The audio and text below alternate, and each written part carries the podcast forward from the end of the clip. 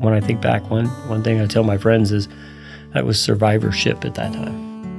Uh, to use my mom's own words, she said, um, "I think we're survivors, son. I'm just tired of having to do it all the time."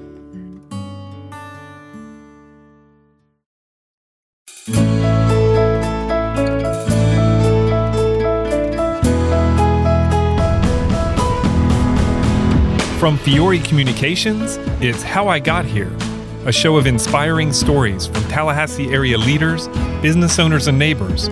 All the challenges, opportunities, inspirations, the twists and turns of life that led them to where they are today. Everyone has a story worth telling, and I am really grateful that we get to bring a few of them to you. I truly have been changed by my conversations with these amazing people, and I'm confident you will be too. I'm Dave Fiore. And in this episode, I talk with Mickey Moore, a driven high achiever who has been successful wherever he has been. If I had to guess what Mickey was like as a kid before our talk, I would have gone with Alex P. Keaton from the show Family Ties, a super kid with a briefcase and big dreams. Mickey had a little rougher start to his life, however, that included times of homelessness, premature independence, and an unsure path to stability and happiness. We start by talking about how he sees himself today. I'm all in. Yeah, I'm all in. That's how I describe myself. Um, love of family, love of country, love of effort. you know, risk reward kind of person. And uh, I do wear my emotions on my sleeve, and I know I can be a little aggressive.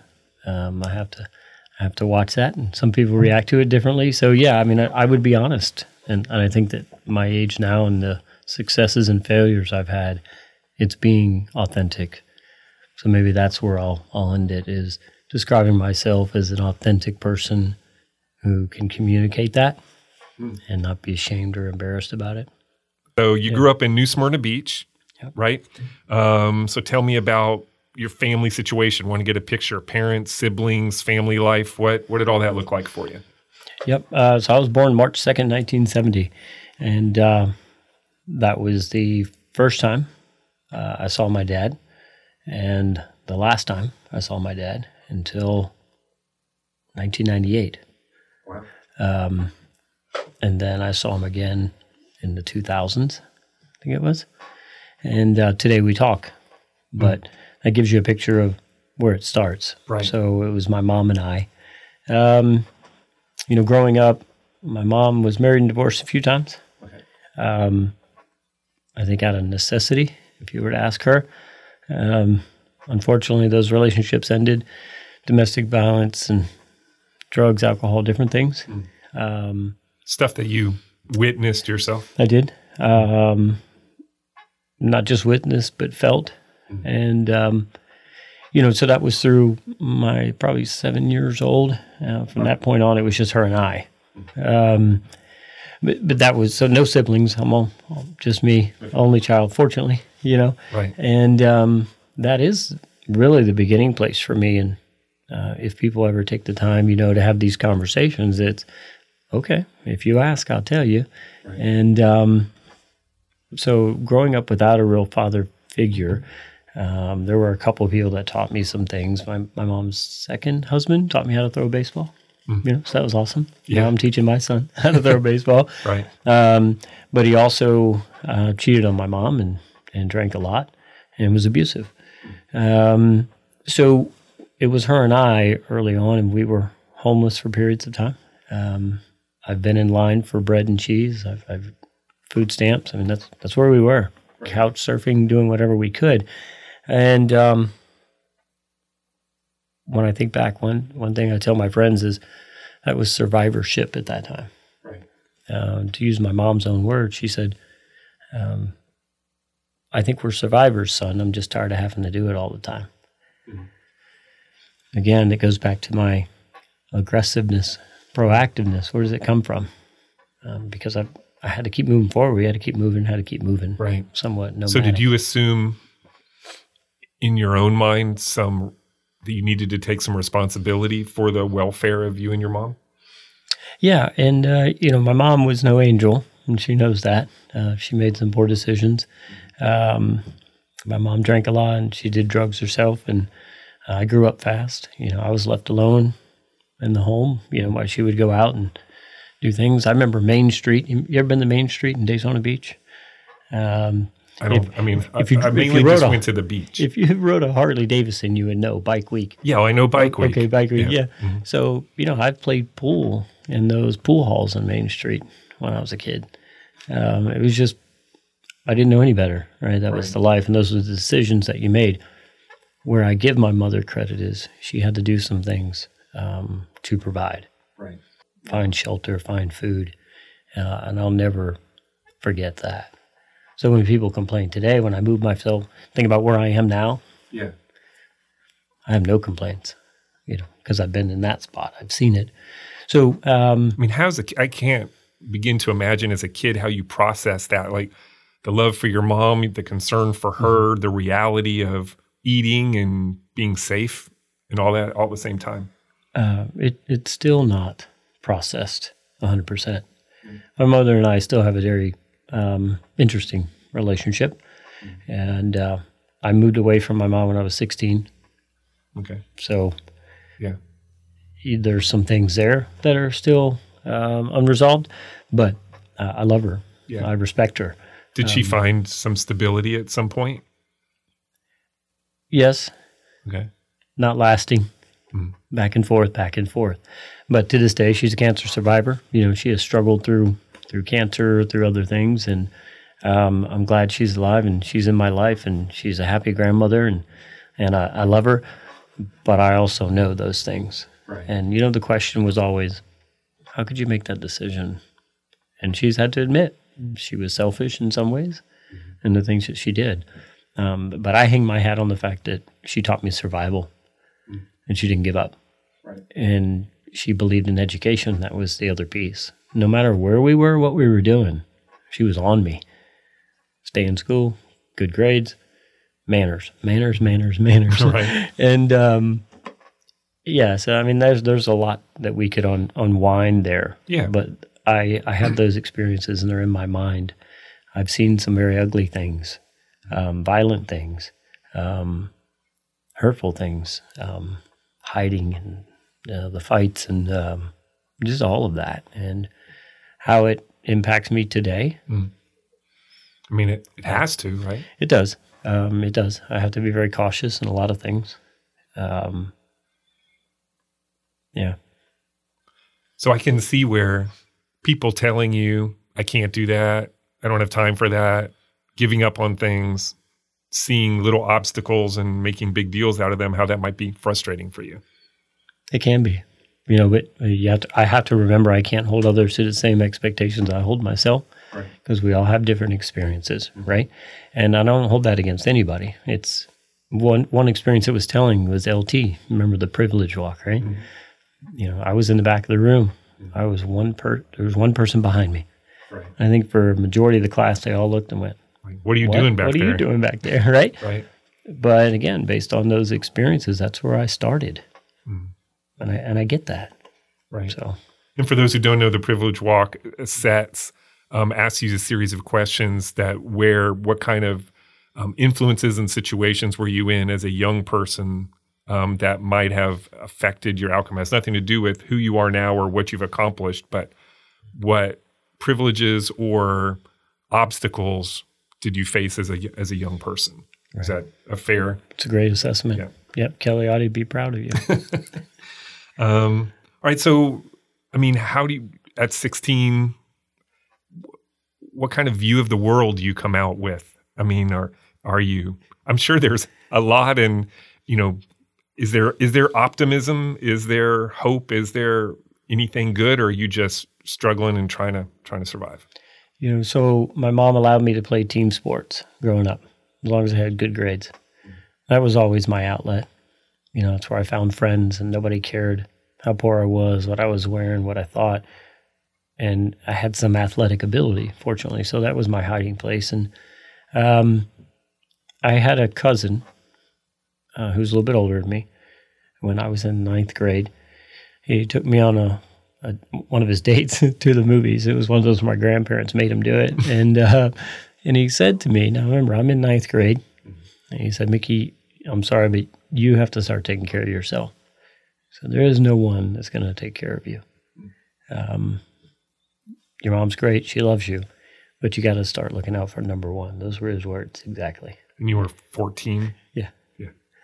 Um, and, you know, I had worked and stuff, you know, since I was in sixth grade, under the table kind of stuff, you know, washing Yeah. dishes here and there. But I'll never forget that conversation. I can see it today. So that was one reason I, I asked my grandparents if I could move in with them. And uh, my mom lived in Century, Florida, over by Pensacola. So I moved. My grandparents said yes when I was 16. So that was the beginning of hope. Um, now they charge me rent. I paid them rent. Uh, I worked 35 hours a week at Publix and kept my grades up. Um, paid my way. You know, uh, wasn't easy, but that's okay. I'm not complaining about it. Right. That was the beginning of hope. Um, so from there is where I got into Daytona Beach Community College Okay. on a scholarship because I finished in you know top ten percent of the class or whatever, and then uh, got to FSU. After that, I ran away and joined the circus. Literally, You were in the FSU circus? Yeah. I didn't know that. that was that was the decision maker as to where I went. yeah, I was going to ask you why you ended up FS- at FSU. Mm-hmm. The circus would not have been my first guess. Yeah, it was the brochure in the admissions office at uh, or the guidance office, financial aid office at uh, Daytona Beach Community College, Right. and uh, I was like, "Oh, that'd be neat." So what'd you do? So um, that same cousin, his girlfriend, lived at Southern Scholarship Foundation at UF in the mid '80s, Right. and uh, her mother helped me do an application to Southern Scholarship Foundation. Okay. And once I got that, then I knew I could get out of town. Mm. That Okay. was the deciding factor.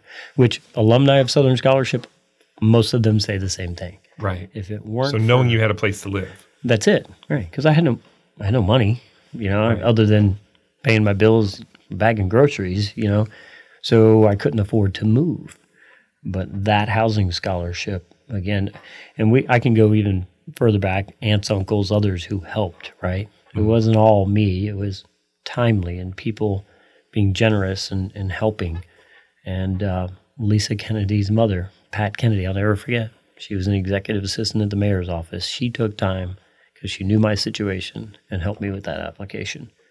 And uh, The mayor of New Smyrna Beach. yeah, she worked in his office or the Okay. city in the mayor's office. But Right. um, it was wonderful that she took time to help me get in. And that changed my life. I mean, that you talk about a trajectory, Right. that was it. Getting out of town. Love New Smyrna Beach. Go back all the time. My mom still lives there. But I had to get out. Mhm. So that was the the most meaningful opportunity right there. Okay. Wow.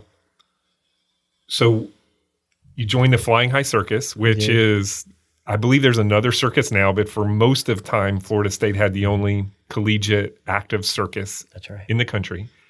Um, what I'm trying to I'm trying to picture now what I see you doing in the circus. So what what was your act? So back then, you took the class, Mhm. you three credit hours. It's an elective, right? After that, if you're invited, it's all volunteer. Right. So to get an A in the class or a pass, um, the young men had to learn how to juggle, and the young ladies would have to do a rope routine. Okay. And if you're good enough, they invite you to join the troupe. I think it's called Right. right. Yeah, yeah. That makes sense. Yeah. Yeah. So uh, I did it for a year and a half, and the three acts I participated in. One was called the hanging perch. So you're on a T bar hanging by your ankle Mhm. and doing a partner tricks. Uh, teeter board, where you know they jump off the platform. Mm-hmm. Right. The rolly thing. No, no, no. Oh, the not the- platform, the, the seesaw board. Kind Yeah. of Yeah. thing. Yeah. Okay. And um, the girl flips up, and you catch them on your Right. your shoulders. And you did that. You caught the girl I did. most of the time. Ripped my ear a little bit the first time I did it. Wow. But yeah, um, and then the last one I did was the double trapeze, which was Wow. that was pretty neat. Did you fly or catch?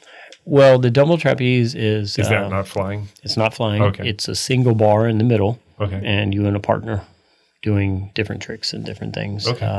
But you are almost like a catcher where you're always hanging upside down. Mm-hmm. So at the time, I lived at Southern Scholarship Foundation in a in the Stone House with 15 other guys, and you know I come home from practice wearing tights and capezios.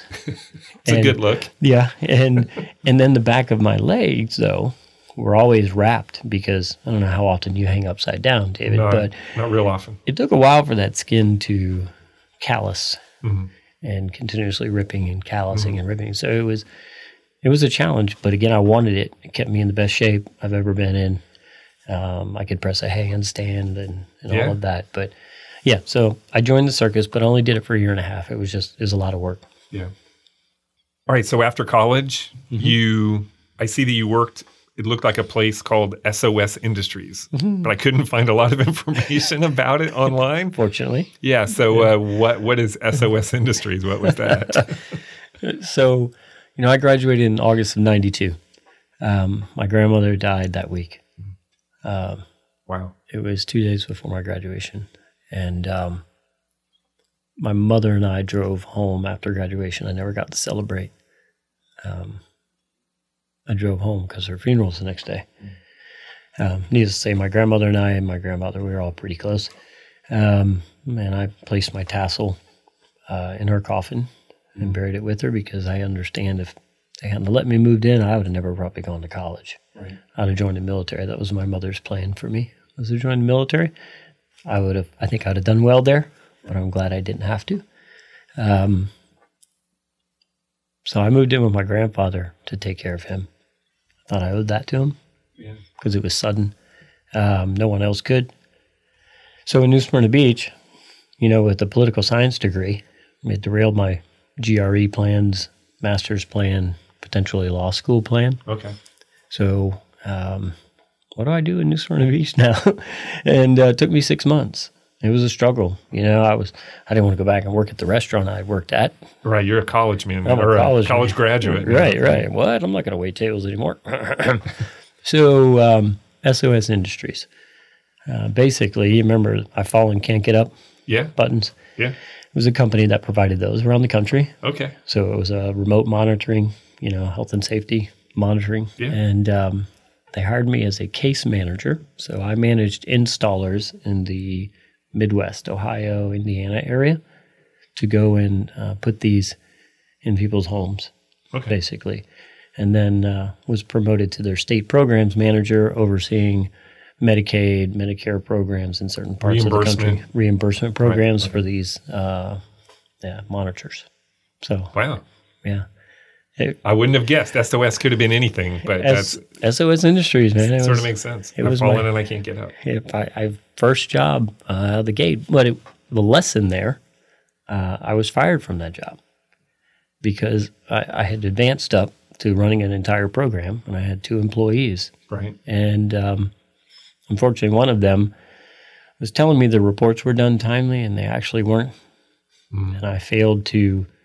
I trusted, but I didn't verify fully, and um, I was let go for that reason. So, as a 23 right. year old, I went. To be fired because somebody else let you down. And again, how does that play in my background and all the things Mhm. just to get me to where I was? I was like, how is that? I didn't make the mistake, Right. but I get it. Right. Yeah. So anyway, and that's where I started the journey in finance. Yeah. I was going to ask. So, yeah, you entered the financial world, banking. Yeah. So, uh, what what led to that?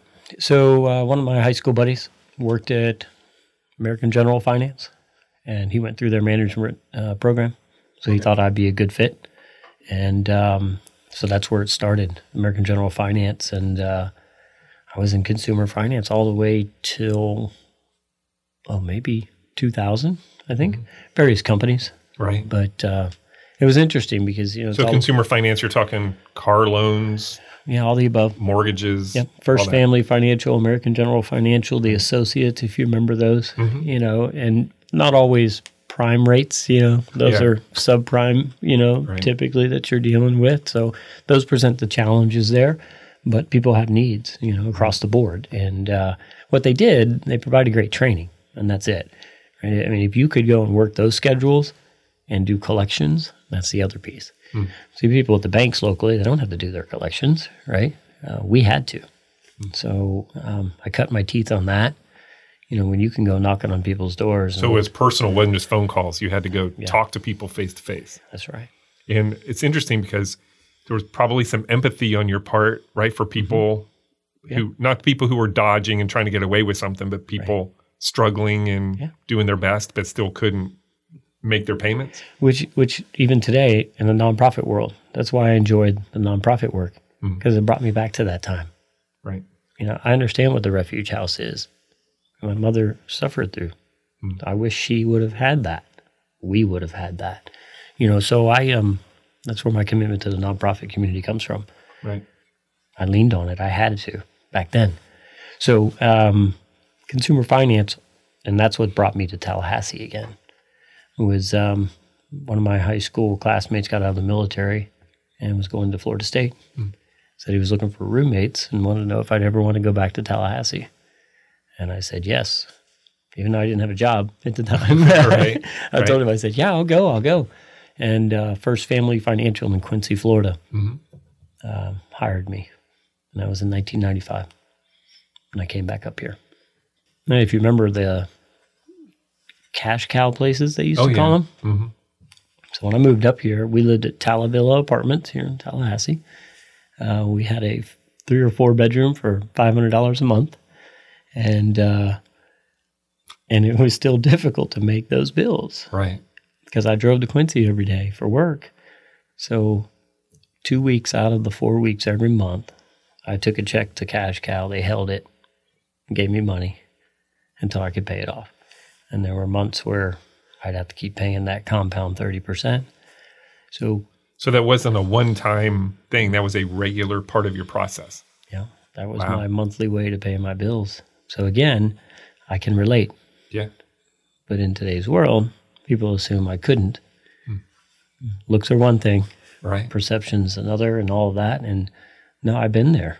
I know what it's like walking in and out of a cash cow in Quincy and the one here in Tallahassee on Bruno, the one on the corner there, Yeah. worrying about who's going to see me. It's still something like that. It's still it's a title place now. yeah, I think it is. Yeah. that's how I made ends meet, and I carried that weight. Mother and I didn't really have that relationship at the time. There's no safety net. Right. you do what you have to do. I've pawned things. I've done I've done all that. Mm-hmm. But you do what you have to to survive. There's that word again, right? So eventually, I was offered a job in Tallahassee, a little more money, less travel. Started to get out from underneath that. Right. Yeah. So you moved from personal finance stuff to actual banking and lending. Yep. Right. Yeah. So So I moved to uh, United States Medical Finance. Um, so they collected on unpaid hospital bills, uh, and then I helped them create a elective surgery finance program. And it's still in business. They they became Unicorn Financial, and um, from there I went to the credit union world, Sunshine State Credit Union, and then AmSouth Bank, Regions Bank. Yeah. so what was that transition like? Did you feel at home in the banking world? I did. You know, it, most of them had transition opportunities, like with team, right? Transition a team, transition a performance. Um, so I like that. And being in team sports, uh, I, I look at myself as a player's coach. I've always tried to model myself as a player's coach. You know, get in there, have fun, let's do this, rah rah, cheerlead. I'll do it with you, rah rah. And then there's a line, obviously, that you can't cross, right? Right. But um, the credit union was wonderful. It was a nonprofit, of course. Um, the difference there going to the bank, obviously, the Right. expectations of performance, a Shareholders and a whole different shareholders, all of that. You know, scorecards every month, how many checking accounts, how many this, how many this. We're the relationship bank. How many accounts did you open? How many? Right. okay, I As long as it. you have a lot of relationships, it's Right. okay, right? but but again the training and and that's where I'll say again AmSouth regions they invested a lot in their people at the time um, how to build relationships how to be aggressive how to be proactive um, structure process yeah You you mentioned Southern Scholarship Foundation before. What Mm-hmm. a you know it basically was your ticket to Florida State and leaving your hometown, and now you have an opportunity to lead that organization. Tell me about that. yeah I mean pinch me it was you know it was a dream come true uh, to follow Mary Lois Mayfield the founder's daughter you know she was my predecessor Those are pretty big shoes. Yeah, yeah. Um, but it was like I was at home again, and I was. Um, I didn't I didn't have to learn anything about the program. I lived it, and I think that was the the thing that helped us the most in growing our alumni relationships, participation, was that credibility. You know, it didn't take long for them to understand I was with them. I wasn't just calling them to ask them for money. It was definitely about an investment in a program that I was familiar with, and so were they. Um, but yeah, I, I, I regret leaving. I can say that just because I love the program, you know. Um, but man, we did wonders, wondrous things together. Um, the team, you know, that I had there, and the board, and the students, the volunteers, everybody. Um, but it was hard the first year and a half, you know, because they were in difficult financial situation, as most nonprofits were at 2008 and 2009 for obvious right. reasons. But once we got things moving, uh, it was wonderful. So you you hadn't done fundraising before that, right? Not officially, no, not, as, not in a paid capacity. Right. Right. Yeah, that was new, and that was the question of the board when they hired me. Right. You know, can you transition your skill set? And um, you know, again, me being a little confident sometimes, I said, uh, it it's nomenclature. Honestly, mm-hmm. it's still the same process. You know, whether it be bank sales or fundraising. You just call it something different. It's still development, right? It's still relationship building. Mm-hmm. Um, and I was so I was able to transition the skill sets consistently and proactively uh, to where we grew our budget. Okay. Well, and tell me about because I know you obviously would have to wear a lot of hats to mm-hmm. run an organization like that, but there's the two main ones I would think would be one is running an organization, a foundation, being the CEO mm-hmm. of of of a, a big budgeted organization like that. And then also the fundraising piece when you're the main person going out talking to people about the value and why investing in it is good. So there's that there are those two pieces. But I, I'm and I want to hear what you have to say about that. But I'm I'm more interested in your relationship with the students, being there and seeing the kids who some of them may have been like you, living in those homes, in learning life together, learning the life skills they learn in the house, I mean, that must have been very rewarding for you. Yeah, I cried a lot. Mm. I did. Um, you know, thinking back now, the students come to my office and having those one to ones, um, going in the house, you know, talking to the house managers, telling my story. You know, I can see it today. Um, you know, when my first son was born, um, I shared with them my journal entry uh, when I went and spoke to the house managers during their training just so they kind of understand a little more about who I was. I read to them my journal entry mm. um, about being a father one day and dream coming true, and you know all of that because of where I come from and everything else. Yeah. Um, so yeah, I had a lot of emotional times with those students, which I never questioned the effort that I needed to give. Right. Because of that, I've been in their shoes, and, and that helps those students. And right, right. now a lot of those students I was around, they're already giving back to Southern Scholarship Foundation. We started the Young Philanthropist Society while I was there. Right. And, you know, during that seven years, some of those students are already giving, whether it's five bucks a month or 20 bucks a month, they're already doing it. Mm-hmm. And that speaks to the connection. And that is what it's about. Right. You know, connecting to the students while I was there was very important to me. Doing dunk booths, we did the race. That's why we created the race because yeah. I wanted them to be in it with me, you know. And um, yeah, those are some strong ties, and I miss that. Yeah, I love being. I mean, you know, you spend time around students, and mentoring is so important. And those students in particular, they're hungry for somebody like them. You know, they're smart kids, but some of them have been homeless. Some of them have been hungry. And to be able to relate to that and give them an example of you can get somewhere, mm. but it takes effort. Right attitude, gratitude, takes all of those things. You can do it. So. Because, and I imagine that's an interesting dynamic when it'd be easy for them to compare themselves, at least their situation, to the majority of the students who never had to think about anything as far as food or safety or well-being or financing or I mean a lot of students work hard put their some put themselves mm-hmm. through college but it's different, right? I mean, some of these kids yeah. face things that the majority of students at a major university have never encountered. Yeah. I mean, when I lived there, right, 15 guys, super smart, trying hard, but most of us brought some kind of luggage, mm. right? I had a chip on my shoulder. You could see it a mile away, you know, for, for a lot of reasons, right? Mm. And living with 15 guys helped me deal with my chip because I realized there's 15 others that have chips too. So you're not that special. And for people who don't know what the Southern Scholar Southern Scholarship Foundation is and what the the communal living and the houses, how it's all set up, in just a couple sentences, explain to explain to us what that what that's all about. Sure. So 26 rent-free uh, houses, scholarship houses around the state, in different schools, um, girls' houses, guys' houses. They live rent-free, but they all pool their resources together to buy food, pay your utilities, run the house. So really, they're like autonomous little businesses because they have officers and they have constitutions and all of that. They cook together, clean together, everything. Um, but it's based on financial need, academic merit, and good character. Uh, it's a very selective process in that regard. Yeah. Hey, everybody. Just a quick reminder that this episode is brought to you by Fiore Communications. Just like people, every business has a story to tell, and we've been helping our clients tell their story since 2001 because who you are as a company is just as important as what you do. To learn more about how telling your story can make a difference in your business, visit fiorecommunications.com. Thanks again for listening. Now back to the show.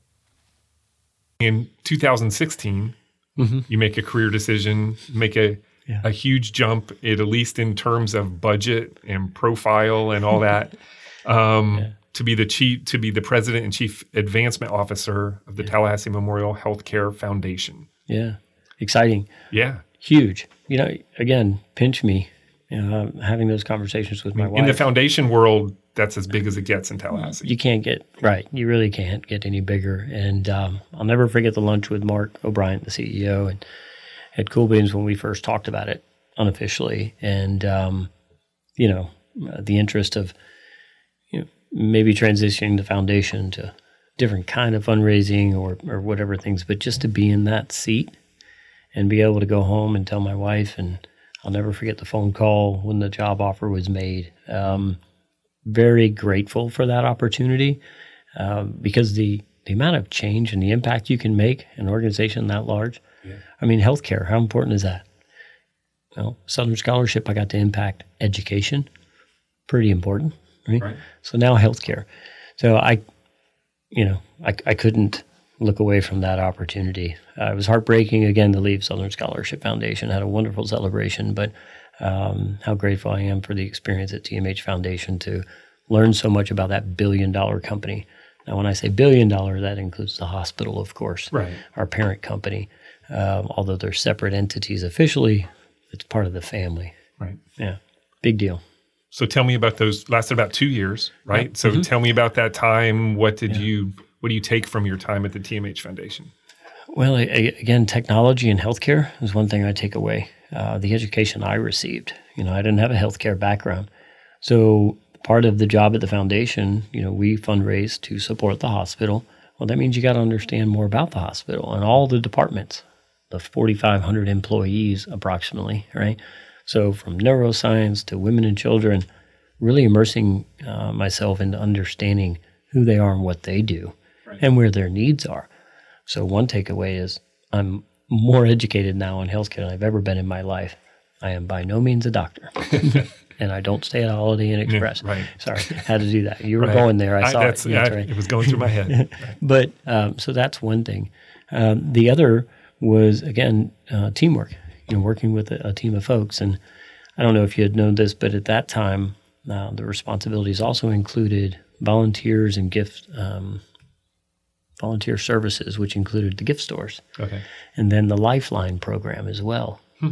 which is the I've fallen can't get up buttons. Yeah. There you See go. See how life Full comes circle. back around. so my first job out of college, SOS Industries, I've fallen can't get up button. I ended up at TMH Foundation, and I was also responsible for that relationship. you know, so that was wow, that's pretty interesting. You truly were uniquely qualified. I was uniquely qualified. I, I know what the button is. But, um, you know, we, uh, my takeaway is uh, one is the Golden Gala. For the first time uh, in its history, we uh, actually reached over a million dollars in gross revenue for the Golden Gala. The two years I was there. Wow. Um, great work by the team on that. again, to support our community. Uh, the others are the structural changes that we made. You know, we created a pledge society, a planned giving society, and did some other things uh, that I'm super proud of. But um, yeah, it's, it's it was it was a big, big place, very big place. Mm-hmm. Yeah. yeah. Right, and from there, um, when you left TMH, um, you focused on more business strategies, which LinkedIn says you've been you've had for over ten years. Yeah, but um, wanted so just wanted I didn't know if that it was always kind of a little thing on the side, and you did some consulting, and then now what is it like to focus on that hundred percent? Attention to detail, David. Very good. Yes. In doing your your research. So uh, in 2009, uh, for three years, 2007, 8, 9, I traveled the country as a consultant for uh, MZ Bierly out of Pennsylvania mm-hmm. and taught bankers outside sales. Okay. And April of 9, I was laid off there because, again, banking by that time, they were shrinking. That was a tough time. So training was not on their budget at the time. Right. So last one in, first one out. So in April, I hung my own shingle for the first time. Okay. With more business strategies. And I had, I think, four clients by September, which is when the Southern Scholarship opportunity came up. Right. You know, four months into the new business, I went, hmm, Southern Scholarship, let me go that way. right. Um, but I held on to it, you know, because I thought maybe one day I'll return to it. And um, Southern Scholarship would have been okay, me doing a little bit of part time work. But mm-hmm. coming in as an ED and transitioning organization, I had no time for it. But right. but I always said maybe I'll go back to it. So that's why it says 10 years. Right. It was too hard on LinkedIn to separate it. Right. You Not know, worth four months and then another one. Right. Ah, just leave it out there. So tell me what more business strategies is all about now and what sure. it's like to kind of you know, be the captain of your own ship, run your own business, and frightening, David. It is. I can it? tell you, it is.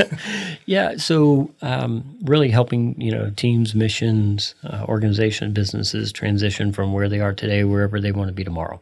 You know, right. now how do I find that out? Well, that's engagement and conversation and assessment, whatever you want to call it. But really, it is helping through a transition mm-hmm. to bigger and better, uh, utilizing my failures and successes over the last 30 years um, to help somebody else. And I mean, that is the why. Uh, right. It isn't to get rich. You know, um, fortunately, I married up. My wife does well. Not saying we're rich. Point is, it's not all about the money and I'm okay with that here and where I am in my life, and again where I come from. Right. It's never been about having a lot of money. I've never had a lot of money. Um, I tell my wife every now and then. I said, I remember when I could, we couldn't go to Wendy's to buy a dollar meal, a dollar burger, or whatever the value meal. Right. I said, now I can go if I want to, but I'll never take that for granted. Mm. And um, so in my own business, I do it that way. You know, I'll I'll restructure a contract and make it amenable to where I think I'm paid a fair wage, you know? Yeah. But um, oh, that light bulb when it goes off, or when you see the end game and the transition, you're like, yes. Yeah. That's the intangible. That's the priceless thing. But that's what we're doing now, um, for profits and nonprofits. And the meat and potatoes, once you get in, it's, you know, HR work. It could be development plans. It could be board governance. It could be executive coaching. Hmm various things. Just depends on where the pain point is in the business. Right. So how's that going so far? Are people receptive to mm-hmm. to what you're offering to be a, as a resource for them? Yeah, you know, I mean, you've seen it. You got to be out there first of all. Right. And uh, in my lifetime of banking work, traveling the country, fundraising, I have had thousands and thousands and thousands of face-to-face meetings with people.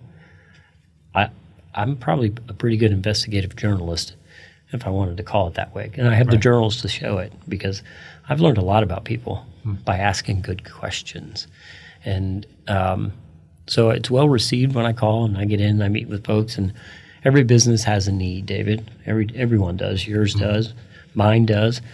Just a matter on where we are and our budget and time, you know, to to do something about that need. Right. And um, I'm happy I'm reaching the one year mark or 11 year mark, depending on how you want to count it, David. but um, I want to I want to keep a boutique consultancy, if you will. Right. Um, a certain number of clients to where I think quality, both quality of life and quality of performance, can be maintained. Um, I think there are con- there could be a way for a consultant to say, "Yeah, I want all the clients in the world," but then never really service them. You know, over promise, under deliver versus Right. the other way around. So And at some point, you'd reach a level, you'd max out your capacity, Correct. and then have to decide where you're going to go from there. Right. So I'm, I'm trying to be very cautious there. You know, right now I, I've got an even split of for profits and nonprofits. Um, very happy I'm past my goal that I wanted for the first year. Oh, great. Um, but as you know, that could change in 30 days. And so you got to keep hustling, right? I got to keep feeding the funnel and meeting with people and identifying opportunities. And, uh, and it's also in my age allowed me to spend time with Shane and Rocco, you know. Um, and that's, that's hard to put on a balance sheet Right. as an asset, if that makes sense. Um, being your own business owner, I, I do have that flexibility to spend the time where I, I want to. Last night I was up till 11 p.m. doing some stuff for work. Right. Well, it's because Shane had a baseball game, and that's where I needed to be. Right. Got his first hit last night, so Oh, first of many, I'm sure. I hope so. That's awesome. Yeah. No, and, and when I talk to people about owning a business, it's it's it's never about the money because you can get a job, but the flexibility it affords is, to me, a huge benefit. Yeah, So agreed. Agreed. glad you're able to do that, and I'm glad uh, Shane got a hit. That's a good start. well, you've kind of segued for me. We've talked Okay. about a lot of this stuff, but I want to get to the most important part of your story, at least in this part of your life, and that's Audrey and your boys. So, um, tell me about how you met Audrey and just kind of your your story as a couple. Yeah. Um, hearing you asking about my boys, you can see how that that's Yeah, um, you know, my father and I have a relationship. You know, we've never uh, crossed over to a conversation of why this or what happened or you know. So how? Let me stop you there. So how did did he initiate coming back into Oh. your life? No, so 2011, uh, my wife helped me find a phone number for. Um, apparently, I had a little brother. I, I so I found a phone number for my dad while I was in college. Okay. I'm standing in the kitchen at Stonehouse. I call this guy named in Marietta, Georgia, and uh, somebody answers, and I said, "Hello, is so and so there?" And he said, "Well, this is him." I was like, uh, "How old are you?" Seventeen. I was like, "Oh, uh, senior then, please." Right. And uh, he got on the phone and he expressed to me, you know, that was a long time ago, and he just had no interest. I was like, Wow. Okay. So I knew I had a little brother. So in 2011, my wife found a phone number and I called it, and it was my little brother. Uh, he's 10 years younger than me. And um, he was like, wow, uh, okay. he said, well, here's my email address. Can you send me a picture of you? And he said, well, you should know you have a little sister. I was like, really? I was like, yeah, yeah. Dad remarried, you know, married and had two kids, and now he's remarried again, and explained the whole Wow. story. So in Yeah. 2011, I found my brother, found a sister, and within 90 days, I met him in Atlanta for the first time ever. Wow. What was that like? Well, the next night they went. After that phone call, they took Dad to dinner and confirmed. Hey, somebody called us named Mickey. Do you know who this is? I can't imagine what that conversation was. Yeah. But that's what started it. Okay. Um, and I went into it wanting a relationship with my siblings. That's all I cared about. right. And uh, if Dad came around, great. And he's, you know, he's met his grandkids, and you know, he's we've seen each other here and there, but not much substance there. It's Right. he knows his place. This is my place. We're not going to get into it. Let's move along. And I'm okay with that. Honestly, he's alive. My kids have met their grandfather. We're good to go. Right. And then I found my my grandfather because of that in New York, um, Dominic Finelli. I had no idea who my real grandfather was until I found my brother and my sister, and then they introduced me to him. Dominic Finelli is an awesome name, by the way. I could have been Mickey Finelli. that would be cool. Moore's fine, but, Moore's, yeah, but Moore's okay. Finelli, that, that yeah. But see, awesome. so David, if I can expand upon that, yeah, right? absolutely. Because I do think about this. So my last name is Moore. My mother's maiden name is Nichols. My dad's real name, last name would have been John. And the reason I bring that up is it, it's somewhat of a hollow name. I have no connection to family, hmm. right? Because my mom was married and divorced a couple times. My dad, his last name now is not his. He was adopted eventually by his mother's second husband, right? So all of it's come somewhat empty, and I wish I had that connection. Mm. So that bothered me for a long time growing up, never knowing who I was, where I was from, why do I look the way I look, mm. all of those things, and to know it took me into my 40s to finally understand that and mm. learn it. So impactful Yeah. you know, life happens, right? There have been some failures and some ugly times and some difficult moments. Don't care. Because now I can tell my five year old and my two and a half year old where they came from Right. and how it started with Dominic Finelli, Sylvia John, you know, so German Italians, all that story. Yeah. It's just nice to finally know it. And I know there's other people out there feel the same way. They wish, wish they knew where they came from, mm-hmm. who they came from. Right. Well, that's awesome that even if, you know, you haven't become best friends with your dad, that it led to relationships and knowledge and Yeah. and bring some closure to some of that stuff. Yeah. So back to most important, Audrey. You know, Right. I, yeah, you have pivotal moments in your life, you know, where things change, um, and that was one. Um, I was divorced previously. I was married for a short period, uh, late '90s, early 2000s, Okay. and uh, no children or anything. Very uh, amenable separation, but um, meeting Audrey, you know, where would I be today? you, you're, we're fortunate that we find partners that can help us get to where we hope to be in life, which is to have a family. And last night when we left the ballpark, I said, "Baby, my dreams are coming true." you know, thank you. Serious sunset going down. Kid just got a hit. I looked over to her, and I got all teary eyed. And those are the things that matter now. But she's smarter than I am. She's less patient than I am, which is hard to believe. No, uh, she's super though. Um, I, I got lucky. I really did. Um, she tolerates a lot with me. There's a lot that's in here. Um, you know, I could, I could probably use some time to let more of that out. Um, but I choose to put the energy somewhere else. Like Rudy said, all of his failures, he used that instead of negative energy, he used it for positive energy to keep going, to keep going, to keep pitching his movie, keep pitching his movie. And um, that's what I do with it turn it and put it in my running. But um, if I didn't have somebody as forgiving and tolerant as her, I don't know where I'd be. How'd you meet? Well, you know, she picked me up at a bar. No, I'm kidding. No, I That'd be say an that. awesome story. If she was here, she would roll her eyes. It was Silver Slipper, actually. Okay. So if you remember that restaurant. Oh yeah. Well, it's right around the corner from here. That's Yeah. true. Um, my Rotary Club met there. And um, after our Rotary meeting, we had a goodbye party for one of our members. Mm-hmm. And she worked with him. So she was invited to that part of the, the evening. Right. And I saw her across the room. And uh, I caught her looking At you or at maybe me. Somebody course, next David. to you? No, no, it was me. Because if you ask her, she'll say the guy in the yellow tie and the blue shirt. Right. So as smooth as I am, and you know me to be, I, Super smooth. I walked over and I said, Oh, I'll go and say hi. And when I got closer, they closed the ranks of Mm. the group. They protected her. Yeah. So I kept walking. Suddenly I had to go to the restroom. Detour. so I walked and I came back out and she was gone. Mm. And um, she had left, but uh, we had a mutual friend.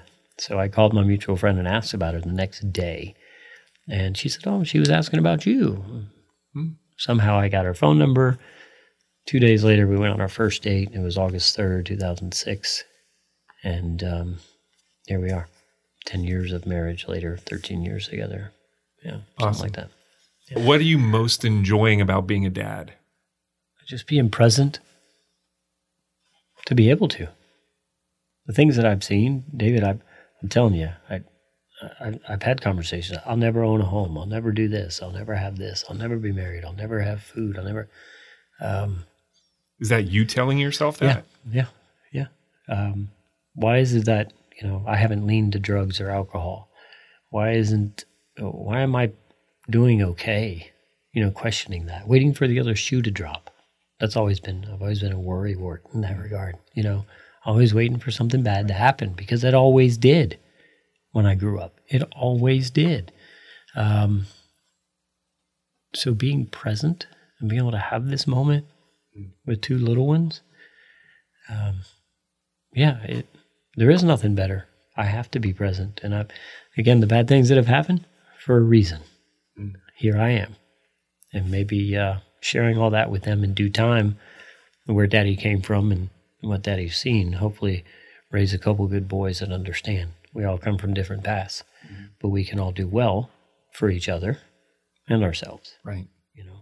It must be pretty cool to feel. I mean, I'm sure you're Superman, you know, to them. You're their hero. And um, that must be pretty awesome to to be looked at that way and loved that way. Well, you know, David, you're a great father, right? It does feel good. Um, you can't put a price on it. Uh, I had somebody tell me two days ago, another gentleman in this town's been around a long time. He said, you know, I don't miss any of my grandkids' games. I don't, you know, because you can't take, you can't do it back. You can't do it over. You get, you get one chance. Do you want regret? You know, you want to be looking back and go, oh, I wish I could have gone to that game. So no, um, all that has happened from March 2nd to nine, 1970 to now certainly impacts who I am and what I do. Uh, I'm okay with that. And I'll share it with anybody. I'll tell anybody because it is what I am and it will continue to impact how I behave in the future. I just hope it helps people maybe understand a little more why I behave the way I do, as imperfect as I am, you know. Right. And grace comes from God, grace comes from Audrey in a lot of ways. And um, I know I'm not perfect. And but you go through some things. Being perfect sometimes is just surviving it, I think. Right. Well, I don't think it would be a, a complete conversation with Mickey Moore to not talk about running at, at some point. So I do that sometimes. I do want to talk about your passion for running, the competitive running. You've accomplished a lot, running Yeah. prestigious marathons. I mean, it's a big part of who you are. Yeah. Shane Shane has run more now than I did at his age, so he's going to be faster. Um, yeah, you know, it, I remember back to uh, ninth grade running with my English teacher, Rick Norman. He had the shortest stride anybody I've ever seen because he was only like five foot two. Great guy, but he got me into running. Yeah. and I won my first race in eighth grade, the I Run Right two mile race. You had to write an essay about friendship to get into the race, and uh, I an interesting combination of things. yeah, tying com- education and running. I like right? it. Yeah. But um, you know, running does different things for different people, right? Or activities do. I'll say whatever it is: rowing, hiking, biking, walking, whatever it is. I know you walk right in the morning, so it's it's where I create. It's where I find my peace, where I let go of things. Um, I pray. Uh, there's a lot of things that I do on my on my run, um, but I also compete on my run, and I love that. Um, Right. And I don't want to give the impression that you're a casual runner here because Right. You're not. Thank you. No, no, and and I I learned that difference finally in uh, late two thousands. You know, I started running again, and this goes to the point: anybody can do it. If you think you can't, you're right. But I could run a one mile in two thousand seven, and then I got to two miles, and I got to three miles, and by two thousand nine, I ran my first half marathon. wasn't super fast, but I ran it, and uh, yeah, and then within that ten year last ten year period, I compete nationally in my age group, and uh, And do well. broke three hours in the marathon a few times, and that's. Uh, but it does take work, just like anything else, right? And I am less tolerant of the "I can't" thing. You know, if anything gets me, uh, I don't think I can do that. What's your favorite r- race that you've run? Oh man, oh, so many, David. So You were in Boston after the bombing. I right? did the year after. Right. That's right. That was pretty emotional. Yeah. I mean, it was uh, it was a good group of us from Tallahassee, and I love Boston for what it re- represents. It's the most prestigious marathon. Uh, New York City Marathon by far is my favorite so far. Um, now, especially that I know I came from one of the neighborhoods that it goes through in Queens, um, but to hit all those boroughs, Yeah. the energy of Central Park when you're coming through there. Um, you know, the Southern Scholarship 5K, the Education for Life 5K. You know, That's high on your list, right? It is. I mean, Yeah. you know, when you create something, Yeah. right? And um, and I see students now, former students, on social media that are running, that are doing things, and I, I'd like to think it may have started then because I know they weren't runners then, and some of them are still running today because. That's pretty it. awesome. Yeah. So those are probably my a couple of my favorites. But yeah, running is a huge part of my life, but it requires sacrifice from Audrey and the family. And again, so I, the three words you heard me say earlier effort, attitude, and gratitude I'm super grateful for, for that tolerance and that flexibility because I, I might be a pretty sad and difficult person to deal with if I didn't have that outlet. That right. is my outlet. Yeah. I wish I could go to one moment that said, okay, this is what gave me confidence, or this is mm-hmm. what allowed me to. Um, again, there were generous people along the way. You know, I, I, waited tables. There were people I met waiting tables who helped me in college. When I would come home, they'd give me part-time jobs as a welder's helper. I've worked in a gravel pit. I've I've done ditches, dug ditches. You know, I, I've done a lot of things you do to make ends meet, right? And one last story I'll tell you is um, I was speaking in a Rotary meeting once, and one of my good friends, he asked me in front of everybody, you know, where do you get your drive? What what has driven you? Mm-hmm. You know, mm-hmm. where, what is it? And that was the first time anybody publicly asked me, especially somebody who kind of knew the answer. Mm. But um, so I told him, I said, you know, one, not having a safety net will will drive you.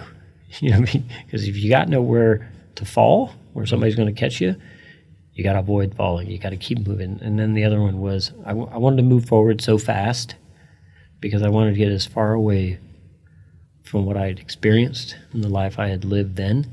I was in a hurry to do it. I just want to get out. I want to get away from that. I want to get it to where if I want a value burger for a dollar, I can get one. So those things, always moving forward and not having that safety net, is what drove me. Um, understanding more now probably drove me too hard in some ways in some relationships, and I regret that. You know, sometimes I have a difficult time pacing, understanding, picking up those cues. Okay, back it up, back it up, back it up. Mm. It's a learned skill, but it's not my fault a lot of times mm. because um, the things I've seen and done, if I see, if I think it can be done, I just want to do it. Let's get it done. Right. Yeah. All right. My last question is the name of this podcast is How I Got Here. So that's what we talked about, how you got to this point. Yeah. Um, where do you think here might be for you in three to five years from now? Yeah. Um, you know, I, I want to continue to be a good father, a good husband. Um, I want to be successful, however relative that is. I want to be a success in the community, you know, giving back and helping others. So I'll still be engaged there. Um, I would like more business strategies to, to make it as long as Fiore has. Um, but I'm open to opportunities, you know, because there's, I would hope that I bring the skill set that other oper- other companies may need. Um, so three to five years, if I'm back in the nonprofit world, that'd be awesome, you know, as an executive director. Uh, but I'm very happy doing my own thing because now I get to help multiple nonprofits and multiple for-profits. Um, so three to five years, it's enjoying life, being a good dad, being a good husband, and uh, helping others as much as I can. Yeah, when I can. Does that sound good enough for three to five years? I don't know. That's a good three to five year plan. I, I mean, you know, if, if I get an invitation to be in the movies again or something, you know, maybe I'll do that. You were invited to be in a movie? Recount. Yeah, I was in the Recount movie. Were you Don't really? you remember seeing me with Kevin Spacey? Not that I'm, you know, happy about that. not associating yourself right. there. No. No, how did we not bring this up? So you were in the movie Recount. Yeah, I was. Where you were like walking by or something or Oh look, I made a lot of money during that movie. Seventy-five dollars. Seventy-five dollars. Yes, I was. Is that like advanced extra pay, or I think so because I was in the courtroom scene, so you had to be a certain type of extra. That's right. And um, yeah, that no, that was my big movie uh, that, Nice. that I was in. Did you have Um, to react or anything, or did you just sit there? Yeah, they told me to be still. Yeah, you know the weird thing about that, we were there for six hours, and it was a two-minute scene, Right. and I just remember in between every take, Kevin Spacey would walk in and out all the way to his trailer and back every scene. He wouldn't just He- right. hang off it in the No. on the side or something. Right, and it was hang like a light. They're like, fix this light. Okay, let's run it again. He would walk all the way back out and then walk all the way back in. It's like, man, no wonder they make so much money. They drag this out. you know, six hours for two minutes of film. Right. Anyway, but no, I, I have no interest in, in doing all of that. Uh, See, that wasn't on your LinkedIn profile, so that's why I didn't know about it, or your resume for that matter. Seventy-five dollars isn't much to talk about, really isn't. But we'll go from there. Or I'll call Marsha Doll, see if I can. Marsha, Marsha might be interested. she can start representing me and Maybe take me to New York. She's the one if you, if you need help with that. That was Mickey Moore. I find it really interesting to learn the heart behind Mickey's commitment to the local nonprofit community, something we really didn't talk a lot about in our conversation, especially those organizations that provide the kinds of services he and his mom needed at points in his childhood. In addition to his family and business, Mickey will never forget the difference it made for him, and our community is a better place because of it. Thanks for listening to the show. You can subscribe at Apple Podcast, Spotify, or wherever you get your podcasts. And while you're there, please leave us a review. It really does make a difference. Thanks to my amazing staff at Fiore Communications, who pick up the slack while I'm working on these podcasts, and to Troy Bloom for composing our theme music. You can hear more of Troy's creations on Facebook and Instagram at Troy Bloom Music. To connect with the podcast or suggest a future guest, follow us on social media or email us at podcast at fiorecommunications.com.